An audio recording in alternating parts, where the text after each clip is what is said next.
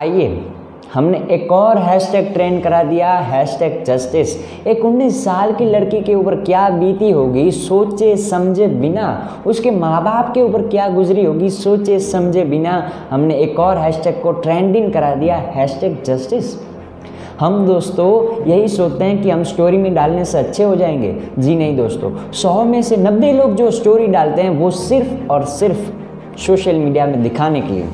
बाकी जब उनके बाहर हम उनको देखते हैं, तब उनके नज़र में सिर्फ़ और सिर्फ़ गिरी हुई सोच ही मिलती है।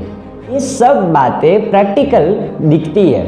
जी हाँ दोस्तों दो तीन दिन सिर्फ़ यही बातें चलेगी, एक उन्नीस साल की लड़की को जस्टिस देना चाहिए जस्टिस देना चाहिए, फिर एक और ट्रेंडिंग आ जाएगा, एक और विनोद आ जाएगा, एक और राशि आ जाएगी, एक और कुकर आ जाएगा और ये सब भूल जाएँगे हम। ये हम भूलते जा रहे हैं कि सोशल मीडिया का पावर कितना बड़ा है। सोशल मीडिया का इतना पावर है कि वो पूरी सरकार को हिला सकती है। जी हाँ दोस्तों, इसी सोशल मीडिया के कारण से हमें बहुत सारे जस्टिस मिल सकते हैं। जी हाँ दोस्तों, ये स्टोरी डोली डालने से कुछ नहीं होगा। मैं जब तक ये वीडियो बना रहा हूँ, तब तक एक और लड़की इसका शिकार हो चुकी होगी और एक और हैशटैग आ जाएगा।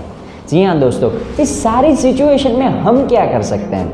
हम इस सोशल मीडिया के पावर को इग्नोर कर रहे हैं। जहाँ पर विनोद जैसे ट्रेंड आ सकते हैं, वहाँ पर हम कुछ ना कुछ पॉजिटिव फैला के वहाँ पर भी हम चेंज ला सकते हैं। हर एक जगह पर पुलिस या सरकार नहीं पहुँच सकती। हमें खुद को चेंज करना पड़ेगा। हमने अब इंस्टाग्राम में बहुत हैप्पी बर्थडे की स्टोरीज डाल ली।